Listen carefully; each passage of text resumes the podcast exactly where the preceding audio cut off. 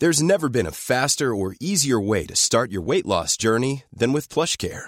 PlushCare accepts most insurance plans and gives you online access to board-certified physicians who can prescribe FDA-approved weight loss medications like Wegovy and Zepbound for those who qualify. Take charge of your health and speak with a board-certified physician about a weight loss plan that's right for you. Get started today at PlushCare.com/weight loss. That's PlushCare.com/weight loss. PlushCare.com/weight loss.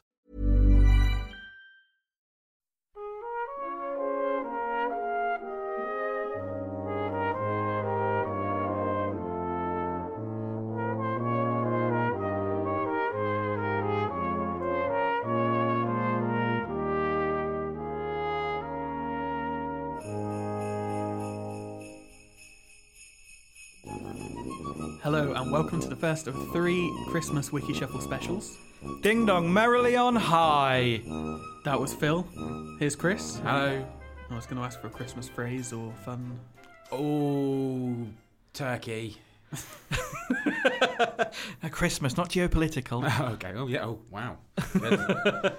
And I'm Jack. Bar humbug. So this is the first of three specials, as I've said. Phil is going to explain just exactly how this is going to work. Hello everybody, we wanted to take a little bit of time off over Christmas, so we are pre-recording some special episodes for you that we will be releasing as if they were normal episodes. We could pretend otherwise, but we're not. We're honest in our approach to podcasting. It's the hootenanny. It's the hootenanny, yeah. Well, no, it's not like the hootenanny because we are honest about it. Yeah, and... We're pre-recording these in February. Yeah, it's not going to be embarrassing for everybody involved. Well, it might be a bit, but not as embarrassing as the hootenanny. Nothing could be... Never the hootenanny. Never the hootenanny. So what we're doing for these special episodes is me and my podcasting chums, which is how we like to refer to each other for reasons that I'm... I don't do that. No, neither of us do that. That's just you. You do that. You call us podcasting chums all the time. I don't. I call you pod pals. Pod pals. Right. Okay. That's what the hip kids say. Yeah, I'm never going to be in that club. Never going to be in that club. So what we've done is we're giving each other gifts. So each of us are going to take it in turns. We've chosen, we're abandoning the random article button, and we've chosen gifts articles that we think that the other members of the team will appreciate and that we'll enjoy talking about as a special. Why do you look so frightened? Because I did. You haven't got presents, have you? I set out to get presents. I set out to pick something that we would all enjoy and that you would enjoy and Phil would enjoy. And I'd had some ideas because I know a lot of things that you were both into, and there were some things that seemed like a good idea, but the articles weren't that exciting, so I've kind of just went for something different. Ominous. So we'll have two of each in each episode. Two gifts in each episode. So we've got a little pot to pick the names out of as to what order we're going to go into. We're doing that live. That'll be some excitement, won't it? Ooh. I guess, yeah. Shall I pick? Chris is going to pick. Okay. Let's pick the two for this episode. Pick both of them? Yeah, okay. Just so we know, just so we don't... Right. Yeah. All right, so first up... Oh, this is palpable. It's me to you. As podcasting explanations go... Chris to Jack. Chris to Jack. Yeah. Good. Okay, that's a good way to start, hopefully. Right, do you want me to do the other one? Yeah, what's the second one?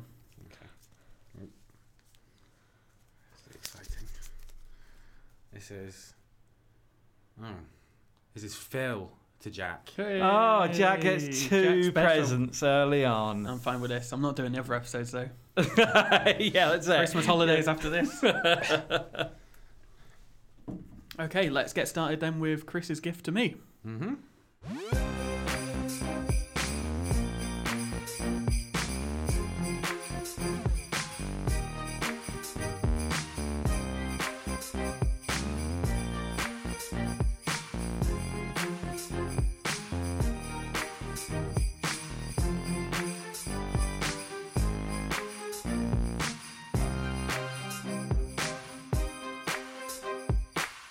Okay, so just to be clear, none of us know what everyone's chosen yet, so we'll be looking at these articles for the first time. So before I open this up, Chris, your gift to Jack, can you explain a little bit about why you chose this without giving the game away about what you've chosen? Okay, I chose this because it's something I don't understand. really at all. Okay. And I thought maybe you could help explain it to me, as well as learn about what sounds like a really traumatic incident for all parties. Excellent. I think I might have an idea what this is. I haven't clicked it yet. Okay. Is this Owen Hart? That was one of my picks, but it's not. Traumatic. Okay. It's not that, because I've decided not to do tragedy at Christmas time. You don't know what I've picked yet.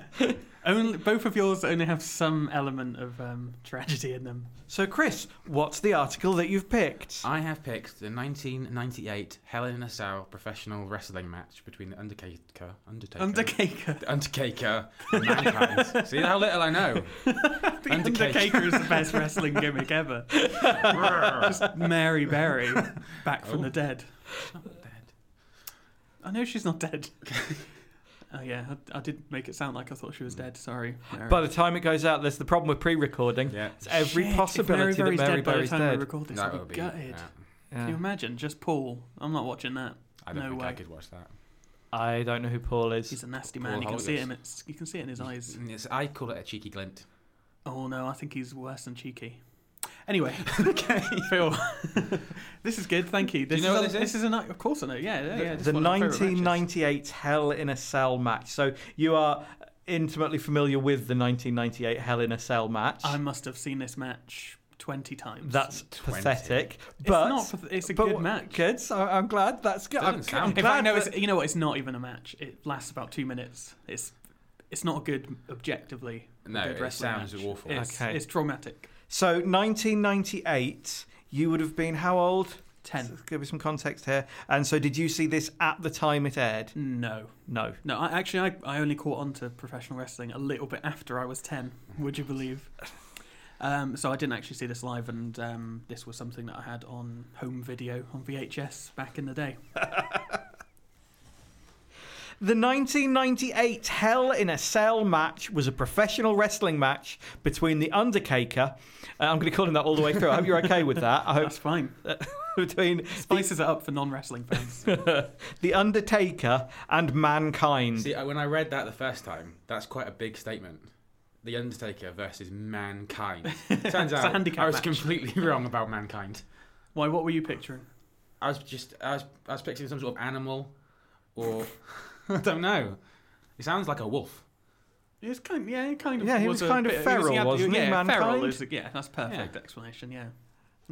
I want to make it clear that there's only one wrestling fan around this podcast at the moment, and it's not me. Or me. But it's the handsome one.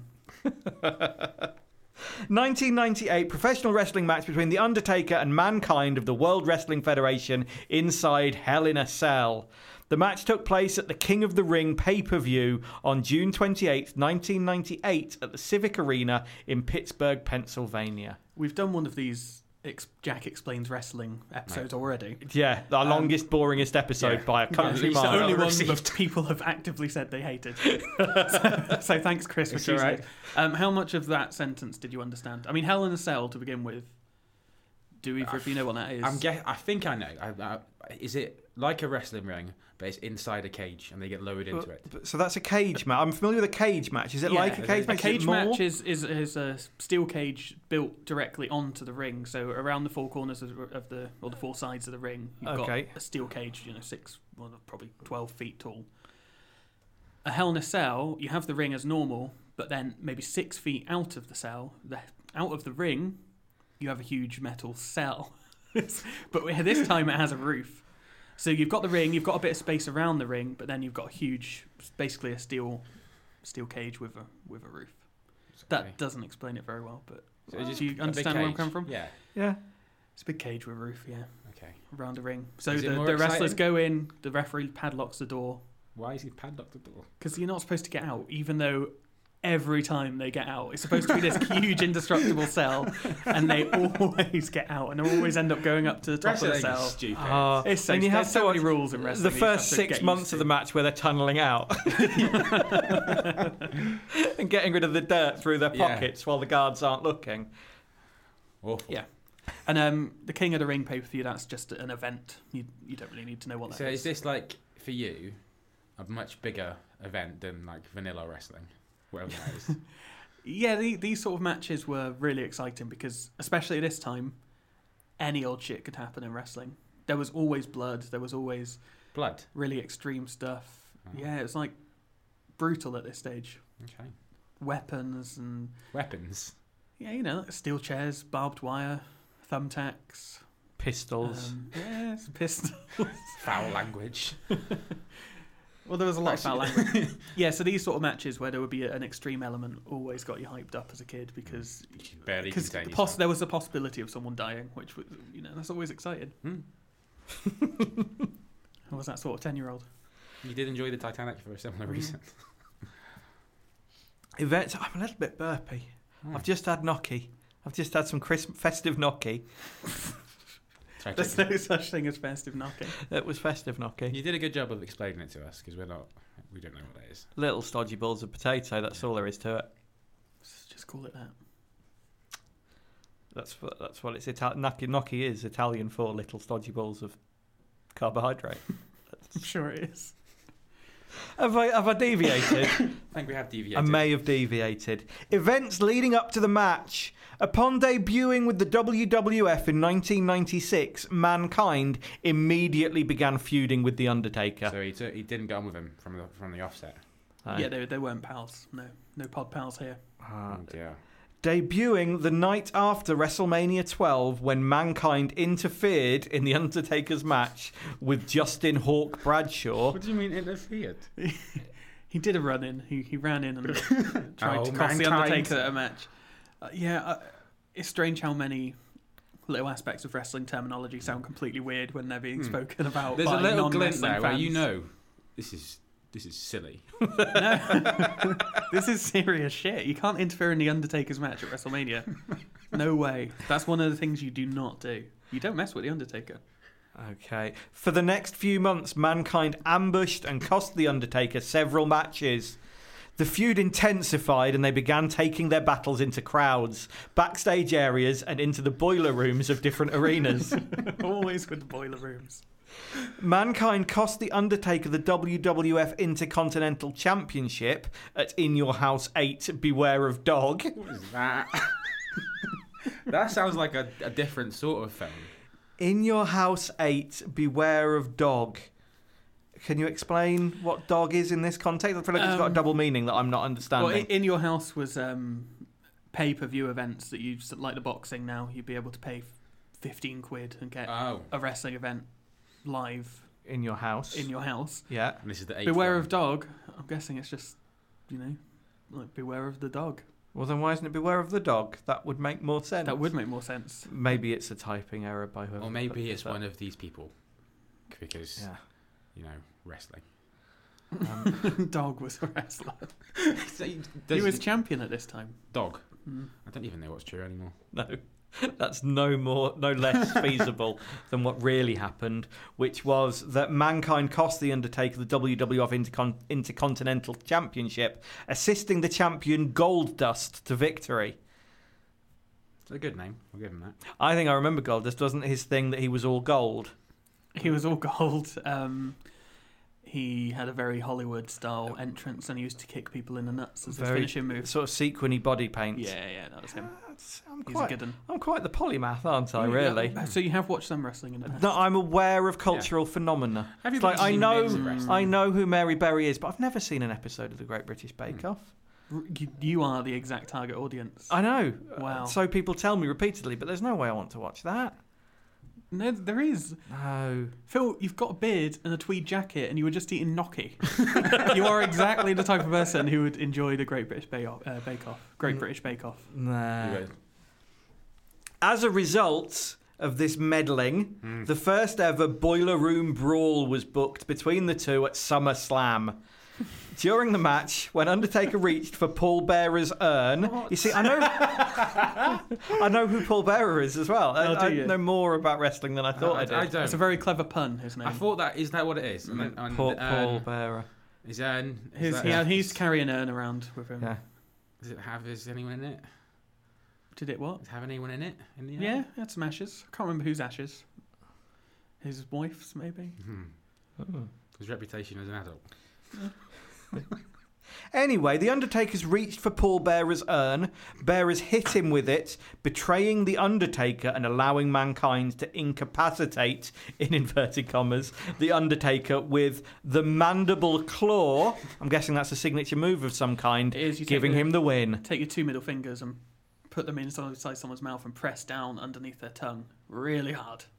Yeah, it's not pleasant. He used to do it with an old dirty sock.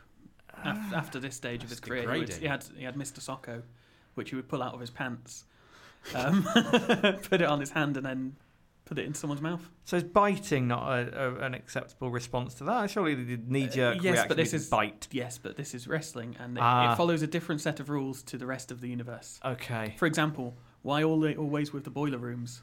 Why are you always fighting in the boiler room? Why do you have to book it? Yes. There's no reason. There's a little schedule up on the boiler room as to who's got like an office meeting room chart. After Bearer's betrayal, the Undertaker took his rivalry with Mankind to a new level, resulting in a Buried Alive match in the main event of In Your House, Buried Alive. That's exactly what it sounds like. Yeah. Okay.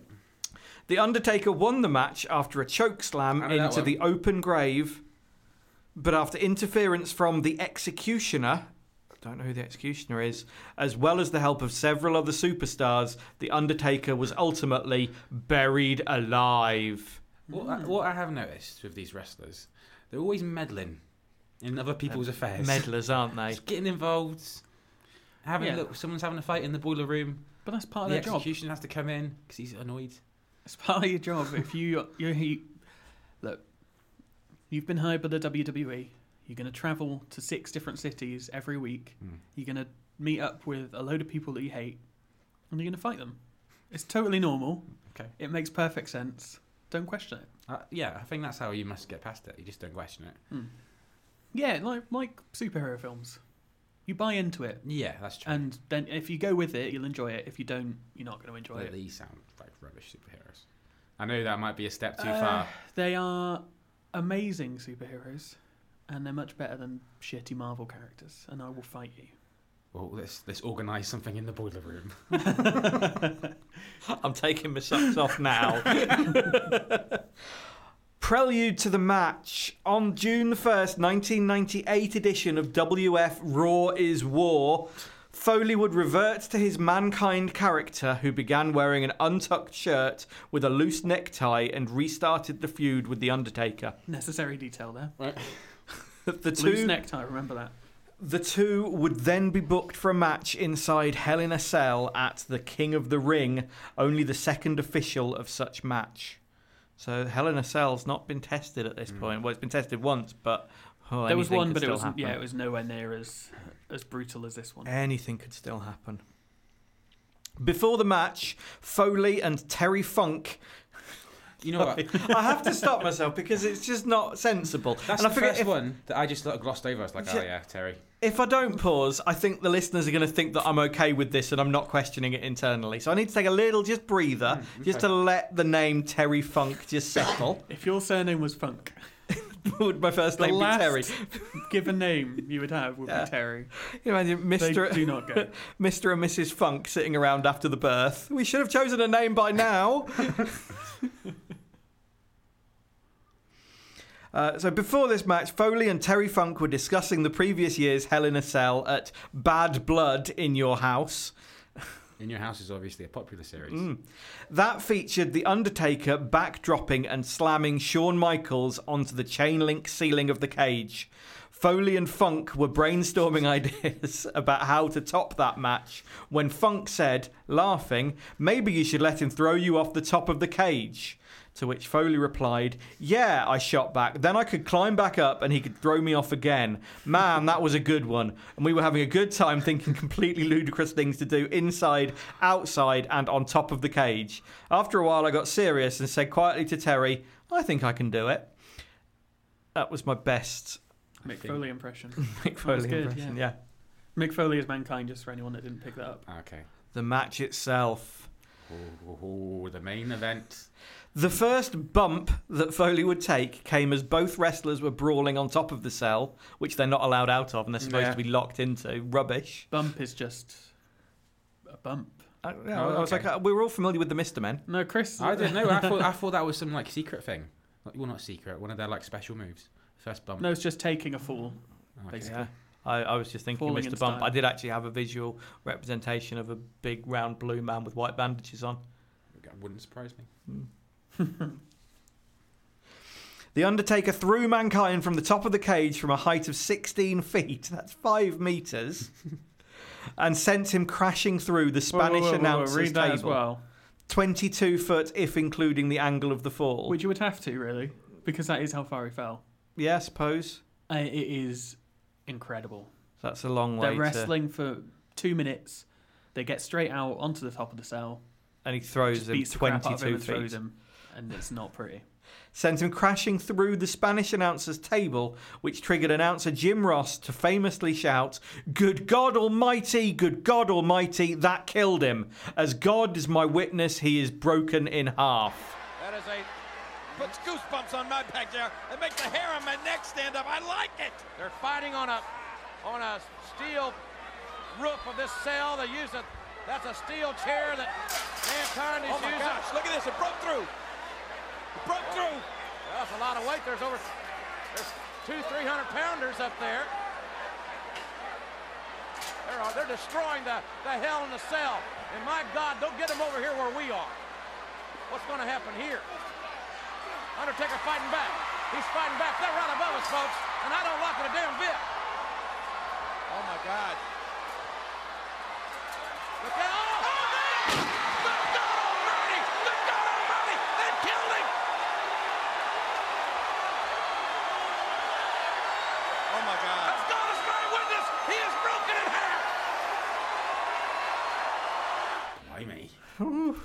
I'm pretty sure if you watched it and I hadn't told you, or Chris hadn't researched this, if I'd shown you that clip, you would think he must be dead, or at the very least seriously injured. Serious brain damage. Foley remained motionless underneath the debris while the Undertaker remained on top of the cell, staring down, just thinking about his life choices. Yeah. Just contemplating, I could have been a gardener. Terry Funk was the first person on the scene, followed by WWE's resident doctor, Dr. Petit. Nice. And various others, including a concerned-looking Vince McMahon. Foley was placed on a stretcher and began to be wheeled out to the arena. Dear. Moments later, there was a commotion on the entrance ramp as Foley got up from the stretcher and proceeded to make his way back to the cage, climbing to the top of the cell with the Undertaker doing likewise. This doesn't do it justice, just how brutal this fall is. The article doesn't convey that enough. What would you use? What word would you use? Yeah, step in, because I've not seen this. I don't. Because to me, words. This is all pretend. So he grabs Mick Foley by, like, as if he was given a wedgie, the top of his trousers or pants, and grabs his hair. And he just flings him from the top of the cell, 22 feet. He flips upside down as he's going. And he lands on this table, which is not a flimsy wrestling table like... Well, I mean, it is, but it's not as flimsy as the ones you would normally see. He just crashes down on this table. It collapses under him. There's monitors on the table. It's like... It's all set up. You can tell he would be absolutely fucked by it. But would they not have practiced this beforehand? No. But I wouldn't say he'd have been, because it's a risk, and it's so much of a risk that I'd say he wouldn't have done it as a practice run. Too much risk involved. To do it once was a bit idiotic. But Mick Foley just didn't care. We are talking about Mankind. Yes. Yeah, that was. I'm sure he's like. He's mental. Insane. Yeah. So that's part of his thing. Okay. Yeah, but in real life, he's he was always. I mean, he did matches with barbed wire instead of ring rope, loads of fire, some crazy shit, and he didn't care. Okay. It's kind of like the me of the wrestling world. Yeah, that's what I'm getting from this more than anything else, is how much this has influenced you in your life. It really has. When you had to remember that, you could see in your eyes that you were like remembering that feeling you had when you first watched this. How exciting that was! Yeah, because it's awesome. And then did you do it to like your sister or something? Because that's what.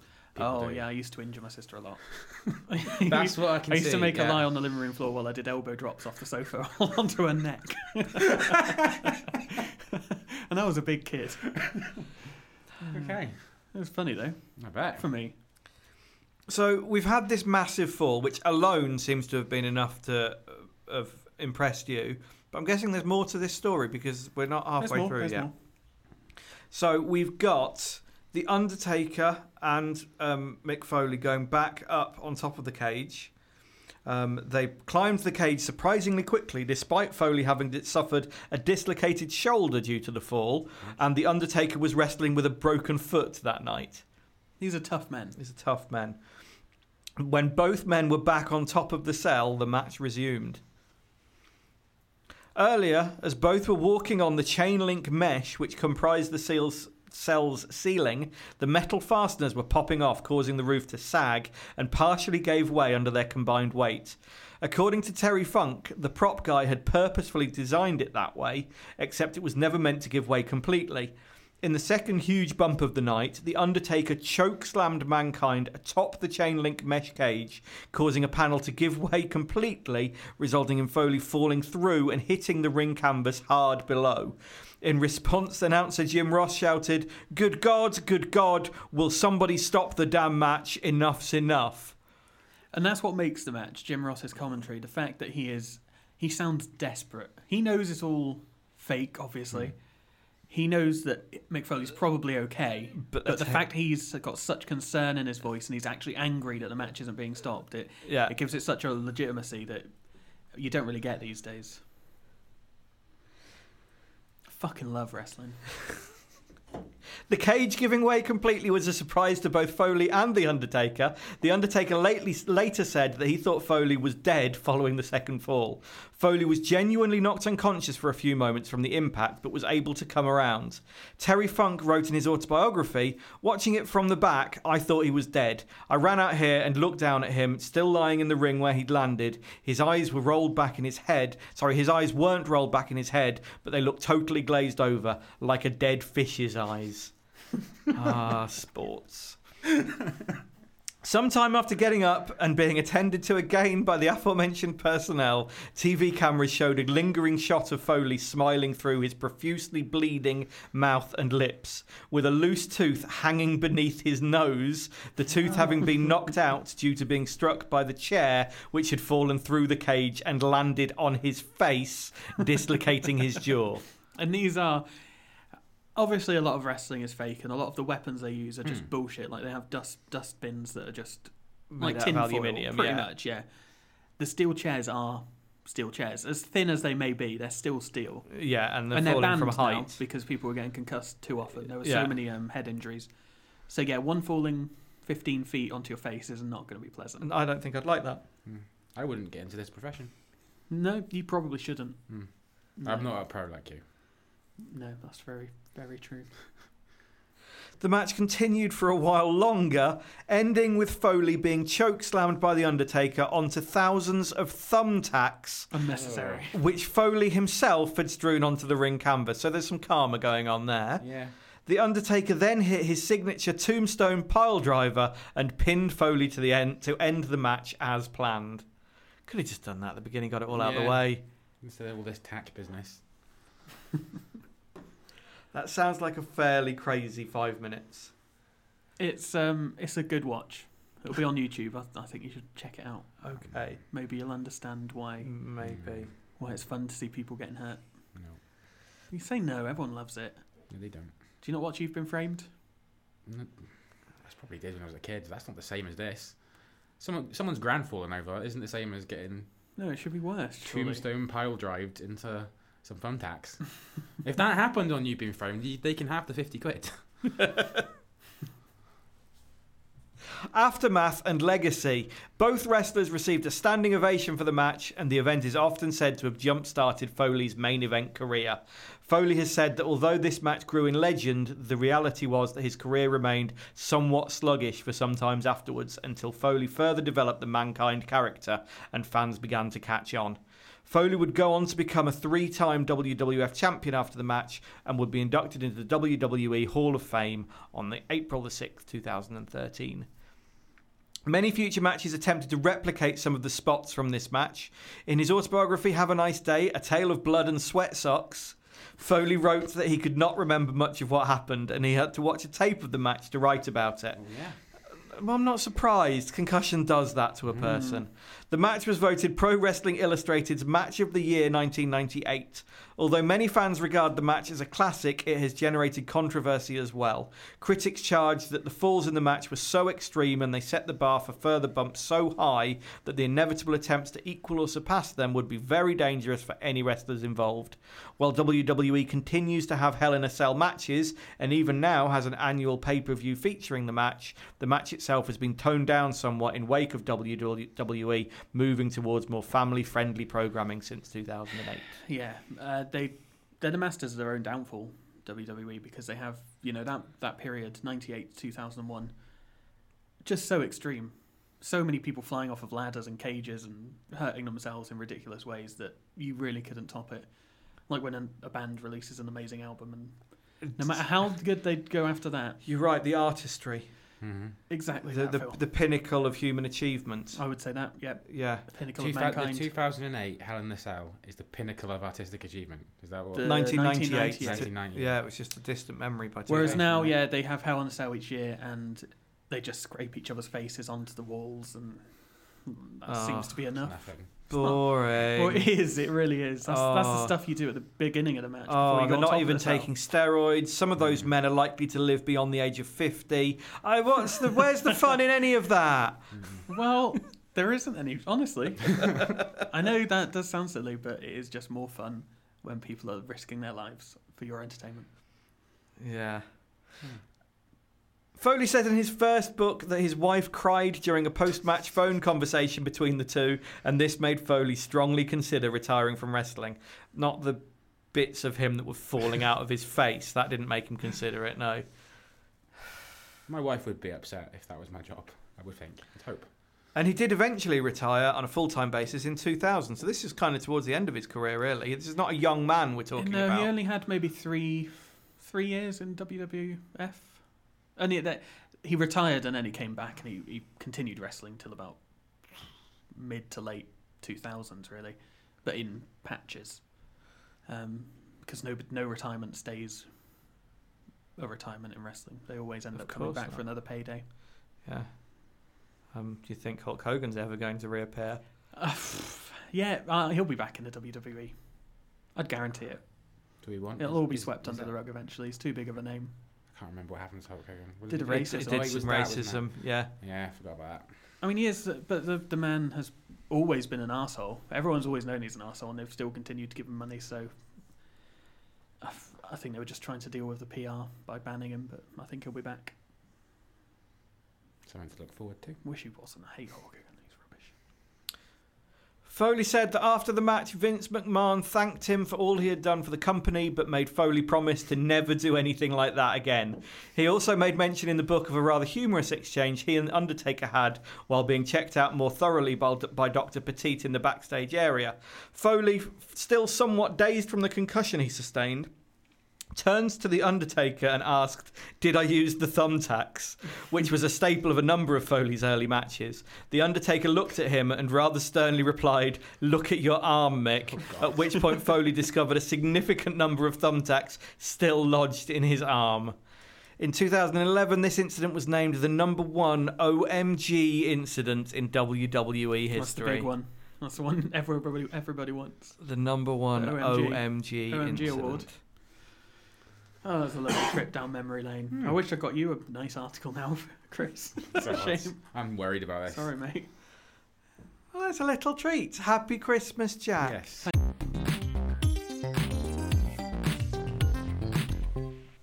Okay, so happy Christmas, Jack. Thanks, Phil.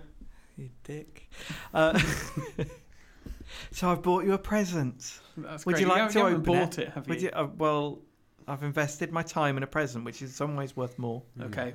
I mean, not monetary ways. In monetary ways, it's worth less. Go on, then. There's no resale value here whatsoever. However, I'm hoping that you'll be cherishing it so close to your heart that you won't want to sell it on. So, fairly topical choice. And I'll dive straight in. I've bought you a human being for Christmas. It's not Jihadi John, is it? It's not Jihadi John. Damn it. But... get ready, we're having a party It's Jamie Vardy. Yay! Oh, I love Jamie Vardy. Football man. This is good. Let's just talk about football and wrestling every episode. No. Once a year. You get this once a year. No, I'm already annoyed that both of yours got pulled out at once and we've got to do this twice. So neither of you are football fans. How has Jamie Vardy come to your attention? Because of you. No, not just because of you, actually, because of every bugger. Because of mainstream media attention, because he's so fucking good. Because of mainstream media attention, that's exactly what's happened. Jamie Vardy has been in the news a lot. Part of me thinks maybe I should have held on till next year for this gift, because this story's got some playing out to do yet. It does. It's going to go one of two ways. He's going to explode in a fireball of death and destruction and be in prison this time next year. That's quite possible. Or he'll just fizzle out to nothing and he'll be back in the minor leagues again and we'll never hear from him again. So he's not going to maintain... No, that option doesn't even occur to me as a possibility. This is a feel-good... Oh, you remember that season with Jeremy Vardy story? There's nothing more to it than that. Okay, we'll come back next year and have a look then. For regular listeners of the show, you'll be more familiar with Jeremy Vardy than you realise because of a little... Yeah, who's Jeremy Vardy? That's not a person. It's his dad. Jamie Vardy, the new host. Because there was a little Easter egg at the end of one of our episodes, 2 or 3 episodes ago. 2, I think, yeah. 2 episodes ago, where Jack smuggled in a little clip of some Jamie football Vardy, hooligans chanting. Some football hooligans chanting, which is one of the things he loves. Mm-hmm. So Jamie Vardy, if you don't know who he is, because... You're not from the UK. You've not heard of Jamie Vardy. I've heard the name. I know what he did. I'm sure he's done something bad. No, he's done something... Well, yeah, he has. Yeah. Okay. Yeah. And other good things. Okay. Jamie Vardy, born on the 11th of January 1987, is an English professional footballer who plays for Leicester City and England. He plays as a striker, but can also play as a winger. Mm-hmm. Multifaceted. Good for him. After being released by Sheffield Wednesday at the age of 16, Vardy began his senior career with Stocksbridge Park Steels. Who are not a big football team. Well, then, Stocksbridge, it's not even a place I've ever heard of. No, I wouldn't be able to tell you where it is, to be honest. It's in South Yorkshire. It's in South Yorkshire. It sounds like it's in South Yorkshire. Stocksbridge Park Steels, breaking into the first team in 2007 and spending 3 seasons there before joining Northern Premier League side Halifax Town in 2010. Scoring 26 goals in his debut season, he won the club's Players' Player of the Year award and then moved to the Conference Premier side Fleetwood Town in August 2011 for an undisclosed fee. So this is 4 years ago.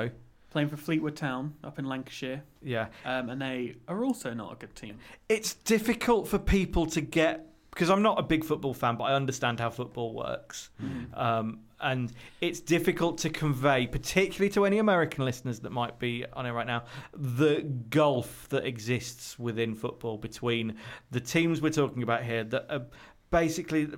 barely professional, might be sort of semi-professional at this level. So perhaps earning £60 a week for playing football. That's more at this point of his career at Fleetwood.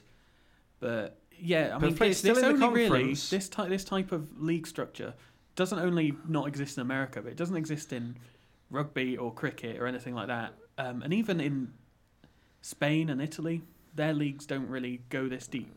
Yeah. Or they do, but there's not enough opportunity to move up within the pyramid structure. So he's a long way down. He is, it's just above part-time.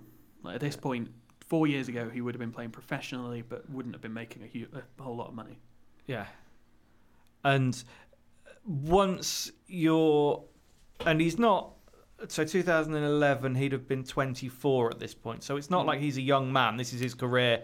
It should be... That's... Generally, by that age, your career's at the level it's getting to. Yeah, if you were going to get picked up by a top league club or one of the best teams in the country, like, spoiler, he has, you would expect that to happen at a very early age. There's been probably only 4 or 5 in the last few years that have come up through from non-division or non-league football up to the Premier League, especially at his age. You know, you'd normally be signed when you're a young boy, really, or a teenager to a major club or a... So you're saying there's no hope of me taking up full-time professional football? No matter how hard I tried.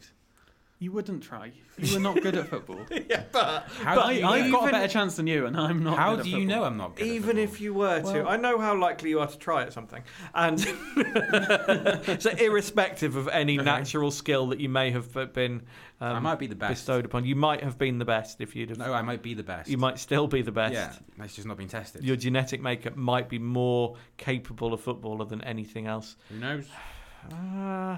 I don't know, but I can speculate, and I can certainly call the statistics. I don't know yet. No.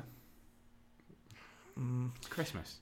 To help out our American listeners, this is kind of like going from sitting on the bench of a college football team to starring for who are the best NFL team. You're asking me? The Denver Broncos. It's like going. Is that one real? Harlem Globetrotters. Wrong sport. Oh. Not entirely a real team either, so, a little bit off, but yeah, around, okay, yeah. Basically, Leicester City are, at the minute, the Harlem Globetrotters of English football, so I'll give you it. In 2011, he's playing in the Conference League, which is familiar to me. So this is, I understand this because this is where Kettering have always played. So if you think recently, about, if you've heard us talk about what Kettering is and wondered how insignificant a place it is, that's where Kettering always used to play within the conference. A no-mark place. Yeah, small towns, generally, maybe if you're lucky, 5,000 to 10,000 seats in a stadium, which might actually sound like a lot for non-football fans, but it's not.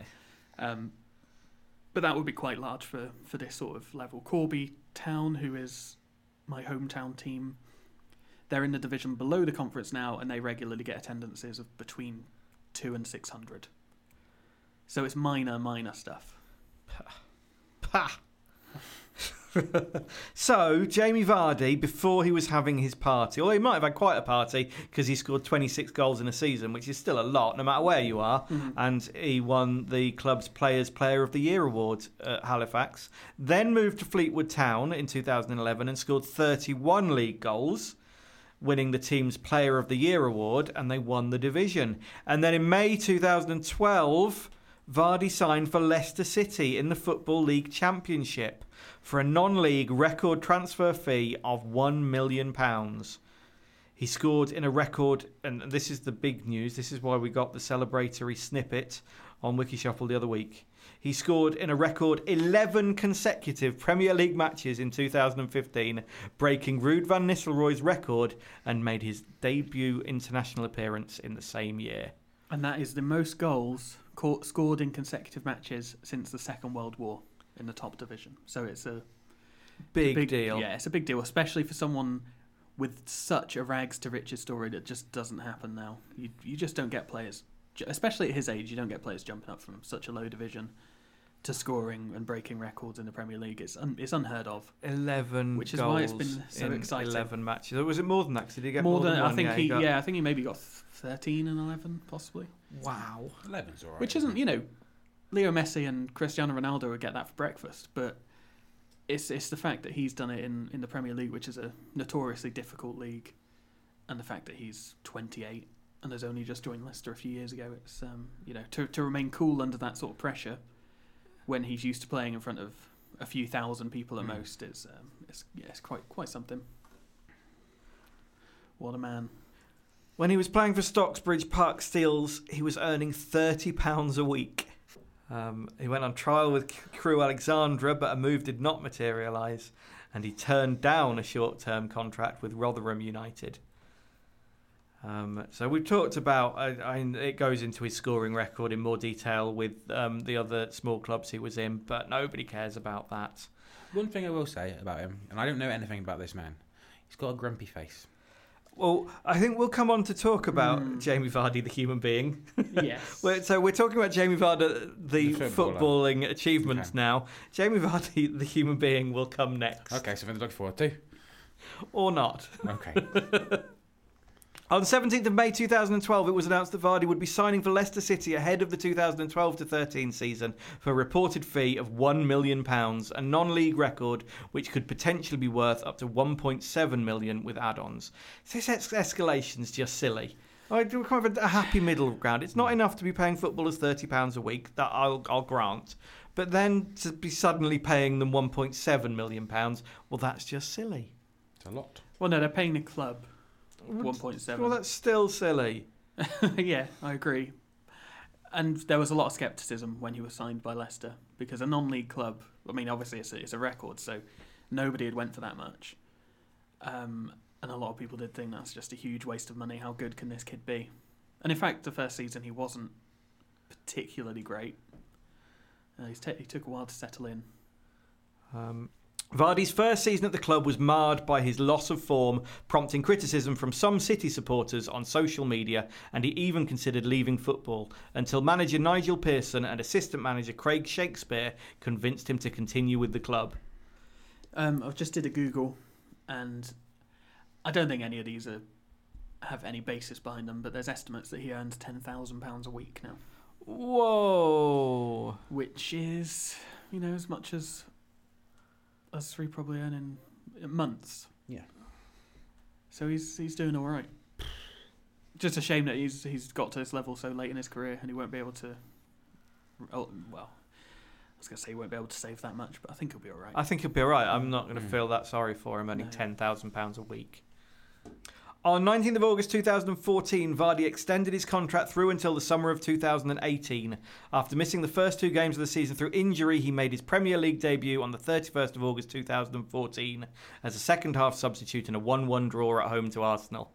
On 21st of September, Vardy delivered a man-of-the-match performance by scoring his first Premier League goal and setting up the other four as Leicester made a surprise comeback from 3-1 down to a 5-3 victory against Manchester United. Now, I was considering, as a Christmas present, just reading that sentence for you.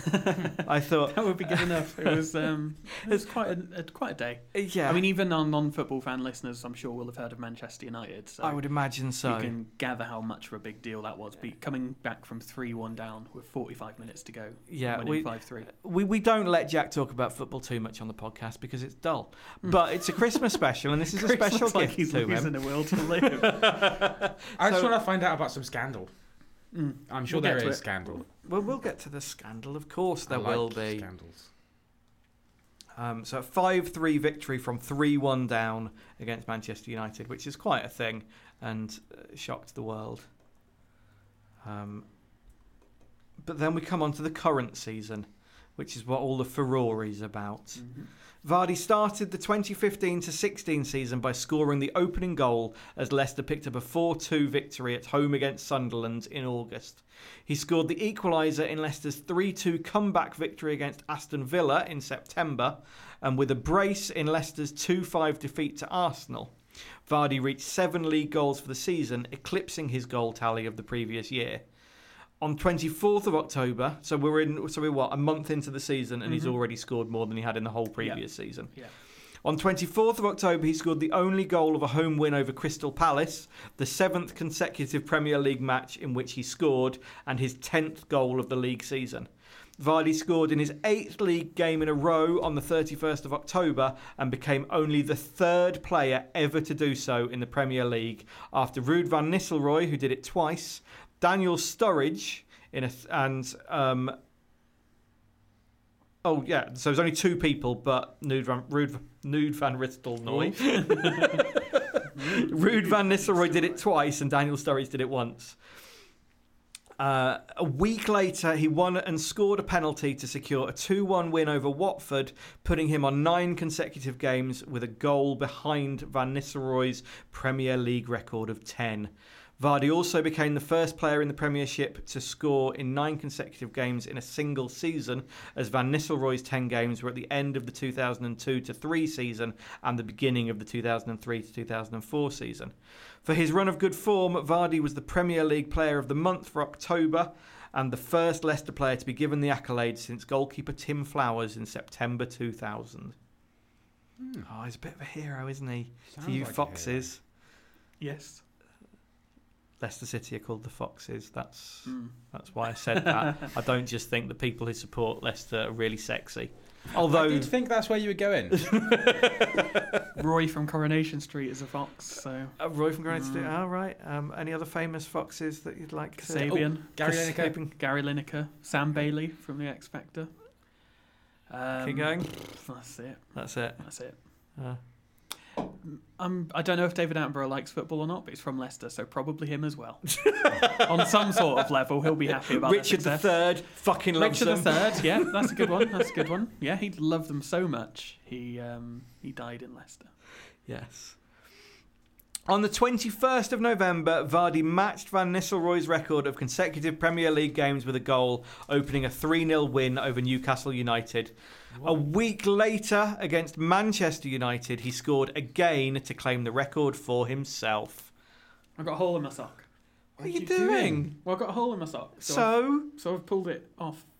But that's not... What's going on? I've ripped it because there's a big hole and my foot was getting cold. Why is this? But now it's going to get even colder and there's bits of sock just entering the atmosphere. Yeah. And now you can use that bit as a wristband. I will fucking not. It ain't Christmas. What are you doing? No, Christmas. That's not festive. It smells fine. I've only had them on for an hour. Unbelievable. Why did you put them on with a massive hole in them? I didn't notice there was a hole.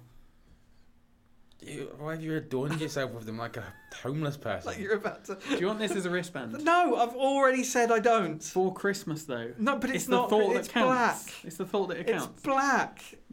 I'll just leave it on your laptop there. I want it. Good God. Sorry, yeah, Jamie Vardy. Jamie Vardy, we're having a party, getting carried away with our Jamie Vardy party. This isn't Christmas. Do you want a wristband, Chris? No, I don't. Sure? I feel really bad for not getting any Christmassy food now. I don't know if I could eat it in the room of the socks. Fair enough. The room of the socks. Mm. A week later, against Manchester United, he scored again to claim the record for himself. His run ended on the 5th of December when he did not score in a 3-0 win at Swansea City. Couldn't even score against Swansea. I know, and he had quite a few opportunities. And for their third goal, he could well have taken it on himself, but he passed because his teammate was in a better position, which is pretty noble of him. I have to say. He's a noble guy. But they were 2-0 up at the time. That's not the time for nobility, is it? Exactly. But that's just the kind of player he is. That's not the impression I get about him. Having done so, he would have equalised the English top-flight record of 12 consecutive scoring games, which was set by... Did you know this fact without looking up? Well, I didn't know it before Jamie Vardy was on course to break the record. Jimmy Dunn for Sheffield United in 1931 to 1932. The result nonetheless put Leicester on top of the table, which is a preposterous thing. It's ridiculous. You don't have to know much about football, and I don't, to know that Leicester City being at the top of the Premiership is a ridiculous state of affairs. It's insane. It's not...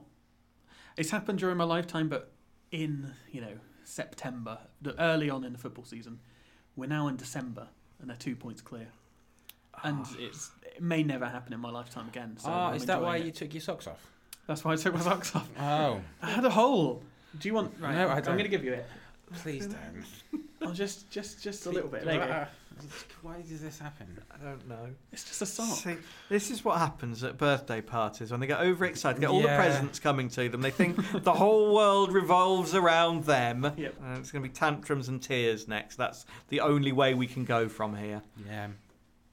International career. On 21st of May 2015, Vardy was called up to the England national football team for the first time ahead of a friendly against the Republic of Ireland and a UEFA Euro 2016 qualifying match against Slovenia.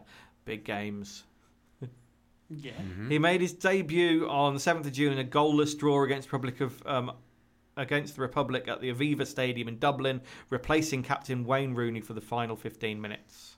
He was again called up for England against San Marino, big game, and Switzerland. I know you're 2006 Euro qualifiers, so yeah, I suppose they're all big games. They're important.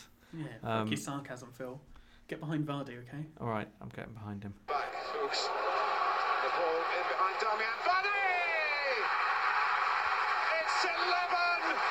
It's heaven for Jamie Vardy! Hold the back page! Hold the front page! And Leicester player has smashed the record!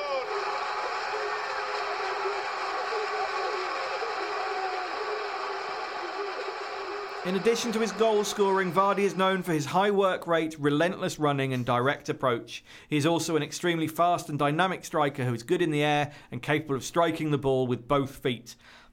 I think that should be either foot. You don't want to strike the ball with both feet. That's not going to be an effective playing style. Yeah, in table football they do that, but not on the pitch. It's a good tactic. I think either foot would be a better way of phrasing that. But maybe I've never seen him play. Maybe that is his secret. He's good. He gets extra power behind it by always kicking the ball with both feet. That would take a lot of force. You'd have to do his full flip. Yeah. Okay. I'd be impressed by that. I'd like to see it. It could work. England coach and Sky Sports pundit Gary Neville. What do you feel about Gary Neville? I love Gary Neville. He's a great man. Okay. Commented on how Vardy's approach influences teammates. He sets the tempo and the tone for the rest of the team and gives no other player behind him any excuse for not working hard. Well, surely if you're scoring all the goals, that gives you the perfect excuse for not working hard. I don't really need to do anything, Vardy will just score again. That's the ideal excuse. Numbers. Personal life, though, Chris. Let's get on to personal life. Yeah. Who's he seeing? I'm not looking forward to this one. Vardy was born to upholsterer Richard Gill and schoolgirl Lisa Cluis. That's not funny. How much teenage pregnancy is a sad thing that can happen, and it can affect people badly. Yeah, especially the girls that are pregnant, because then they have to give birth, and no one wants that. Wise words. I mean, weird words, but wise. You tried to give an inflection of wisdom with them, which was well done, you. His father left the household after impregnating another woman, while his mother remarried to Philip Vardy. Gill was tracked down by the Mail on Sunday in November 2015 and confessed that he was unaware that his son had become a professional footballer. Ooh, that's gotta hurt. Wow. That's why he's got a grumpy face. Dickhead dad. Dickhead dad alert. You can't say that. What? That's not. No, it's not. You don't know what you... Dickhead dad alert. You've got your own son. You don't even know that he likes football. Yeah. He's been a professional footballer for like 12 years at this point. And he's quite good as well. Yeah, he's a little bit famous. You might be able to recognise his face on the television, perhaps. That's not bad to say that somebody that can't recognise their son's own face is a dickhead dad. I agree. It's just the way he said it with such joy. You love the fact that he's a dickhead dad. That's great. This makes for some interesting reading. You're not considering poor young Jamie's heartbreak at his dad leaving home. I think he's all right. He's earning £10,000 a week. We've established he's fine. Is he? I wouldn't be making these comments if we were talking about somebody. Is he fine? Just because he's making money. Let's read the next few lines and see if he's fine. Okay.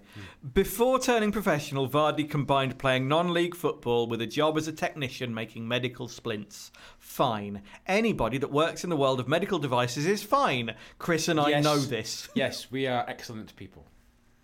Without exception, anybody that works in the field of medical devices is a well-adjusted human being. Fine. Keep reading. In 2007, he received a conviction for assault following an incident outside a pub. Okay, so that can happen. And had to play with an electronic tag fitted for 6 months. Huh, okay.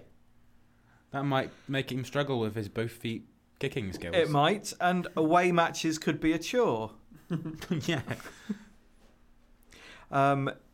His curfew also limited his playing time at Stocksbridge Park Steels as well. It doesn't give much detail. Do you know more detail about the assault incident outside a pub? Not his curfew, no.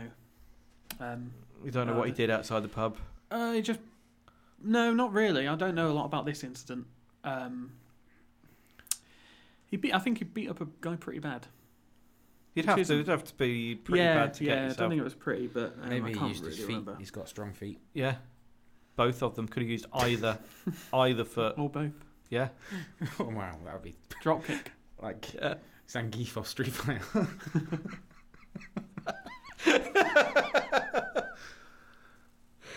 In August 2015, The Sun on Sunday published a video of Vardy at a casino the previous month, calling a man of East Asian origin a Jap.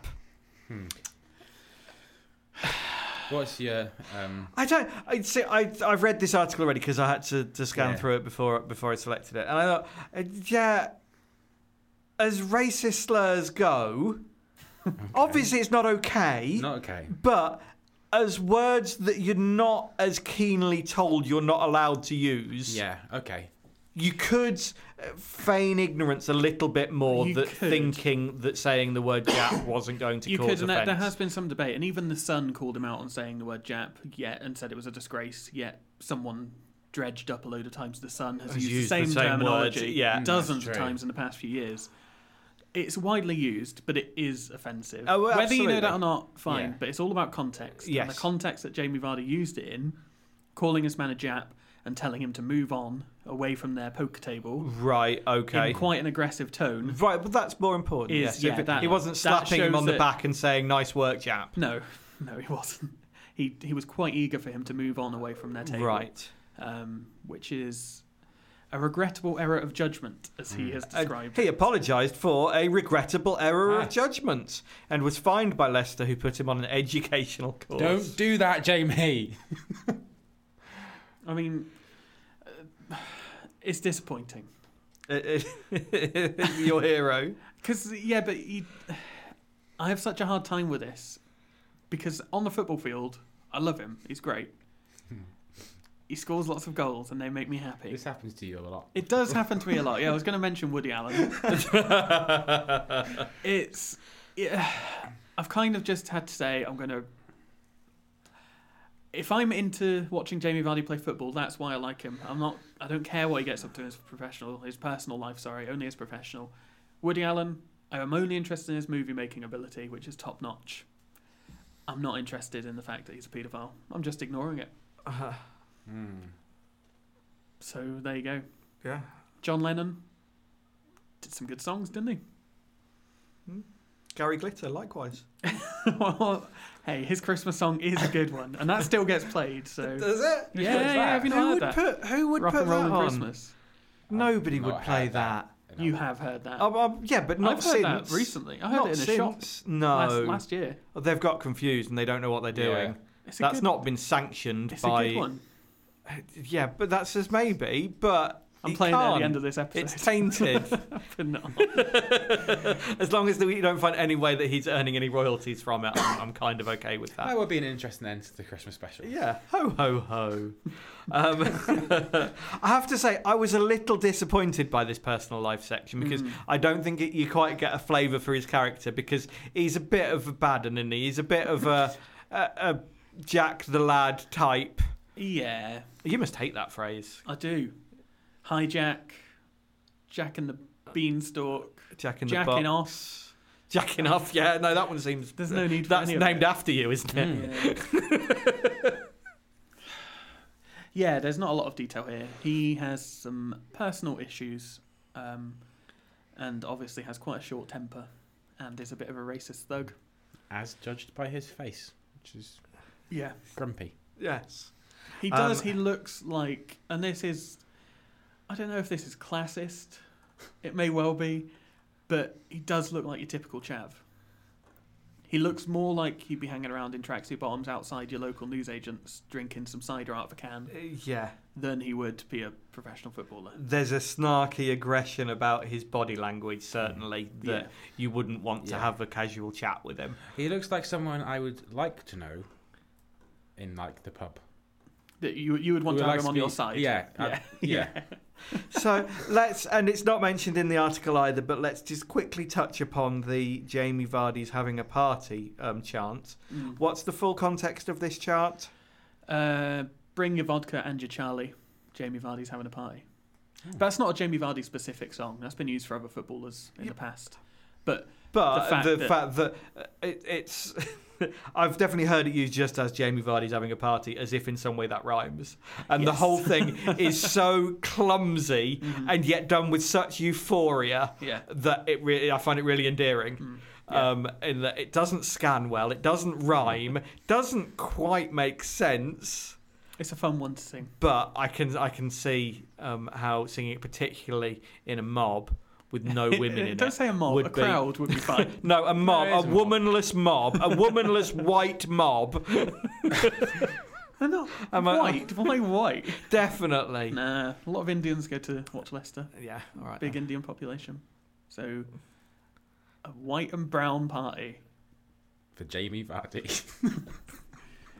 He wouldn't like that. Oh, shit. They just want a white party.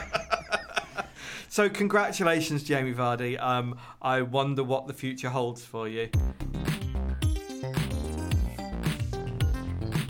Thank you for listening to our first of three Christmas specials. Phil, do you want to ramble on about something? Ding dong, ding. I don't know that that's frightening. That's up there with children laughing and doors creaking as one of the scariest sounds I've ever heard. And that one at the end. The laughter of children is one of the scariest. Oh my God, it's so scary. Yeah, it's pretty. If you just hear, if you're alone at home and you hear children laughing, panic. Panic big time, unless you've got kids, in which case it's probably fine. It's when they stop laughing that's when you have to worry. Anyway, sorry. Merry Christmas, Phil. Merry Christmas. Thanks everybody. What were we going to talk about? I was going to talk about the fact that Wikipedia, we are going to say a big Christmas thank you to Wikipedia. You may have noticed if you've been on Wikipedia lately, they're doing their annual drive for donations. It is a wonderful, wonderful organisation. They do everything that we do is entirely dependent on them. And that isn't even in their top 10 achievements, I wouldn't say. Mm. Not even in their top 10. Top 20, obviously, but you know they do other things that are more significant, mainly helping children write school essays. I think that's the main purpose. Oh, imagine how much easier that would be now. It's just Control-C, Control-V, hand it in. Children are wise. I'm sorry, teachers are wise to that, though. Really? To teachers care? I guess so. They don't, do they? Yeah. I wouldn't. And all you're doing, you're testing someone's ability to do that in later life, which is all you need to be able to do. Mm. They're choosing appropriate bits. Don't just... Anyway, give some money to Wikipedia. No, just a little Christmas, just a couple of quid. Just give them a couple of quid, a couple of dollars if you're American.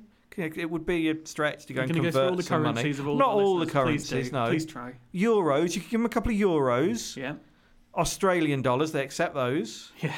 Canadian dollars. I mean, the people of Canada and Australia, try harder with some more original names for your currencies. The rupee. Yes. Probably more than a couple of rupee, though, because I don't think that's very much. Right, our top listeners from the last 10 weeks, UK. Pounds. US. Dollars. Australia. Australian dollars. Canada. Canadian dollars. Finland. Finnish dollars. Try again. Drachma. Euros, yes. Austria. Obviously. Euros. Ireland. Euros. Belgium. Euros. Germany. Euros. Japan. Yen. More than a couple of yen. Don't just give a couple of yen. That's just insulting. But what about Malaysia? Oh, the Malaysian... I think it is a Malaysian dollar, isn't it? No, I think it's something beginning with S. Mm. If I know this... This is not Christmas... Right, let's stop. This is not entertaining or Christmas-themed. Give money to Wikipedia. Yeah, give money to, that's all. In whatever currency we'll you stop. See fit. Give money to Wikipedia and we'll never talk about currency. It's the British pound. Is it the British pound? Okay. Oh, no. Well, no. One Malaysian ringgit. Ringgit. Is 0.15 British pounds. Oh, I just read it wrong. The ringgit. All right. Thanks for listening. We'll see you again next week. Bye. And here to close the show is Gary Glitter.